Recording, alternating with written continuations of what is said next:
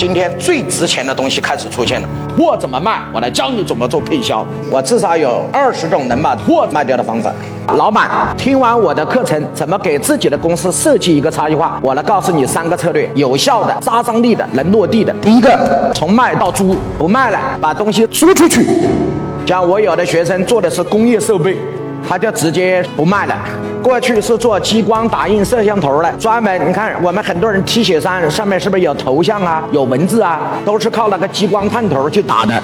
他过去一台机器要卖个三十万左右，所以去卖那个激光打印机的打印探头，专门给广告啊、做 T 恤衫的公司啊做那个文案设计。听完我的课，业绩至少涨了两倍以上。设备不卖了，只租，收购保证金，保证金等于多少？等于产品的生产成本，收百分之。四十的保证金，这个设备你就拿去用。哪一天你不用了，或经营上不好了，或你不想做了，把设备给我，把保证金退给你。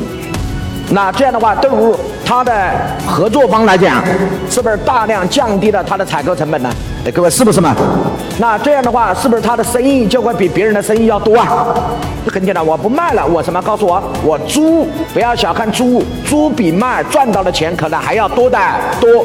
他通过就这么一下子，他原来来我这儿上课的时候，一年才出六千万，净利润多少呢？八百万，也就是百分之十，什么？告诉我，多一点点。但是现在呢，他可以一年做到一个亿，但净利润可以达到多少？告诉我，三千万。